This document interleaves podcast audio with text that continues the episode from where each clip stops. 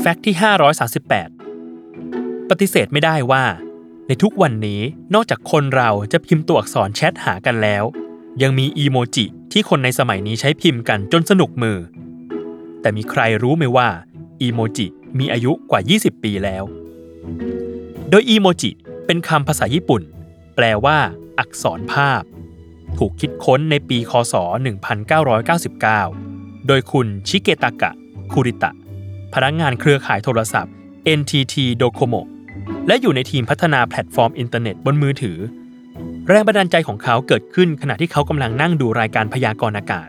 โดยมีการใช้สัญลักษณ์ในการอธิบายสภาพอากาศ และการที่เขาอ่านหนังสือการ์ตูน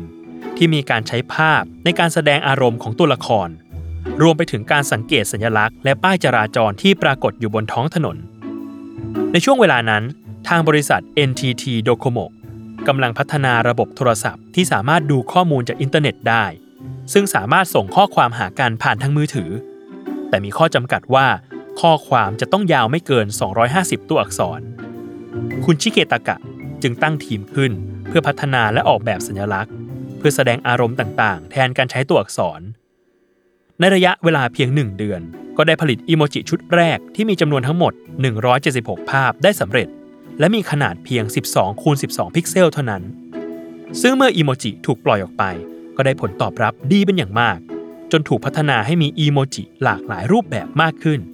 ความนิยมของอีโมจิค่อยๆ กระจายไปยังประเทศฝั่งตะวันตก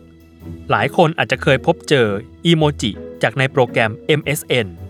อีกทั้งการเติบโตของธุรกิจสมาร์ทโฟน ก็ทำให้อีโมจิเป็นที่รู้จักมากขึ้น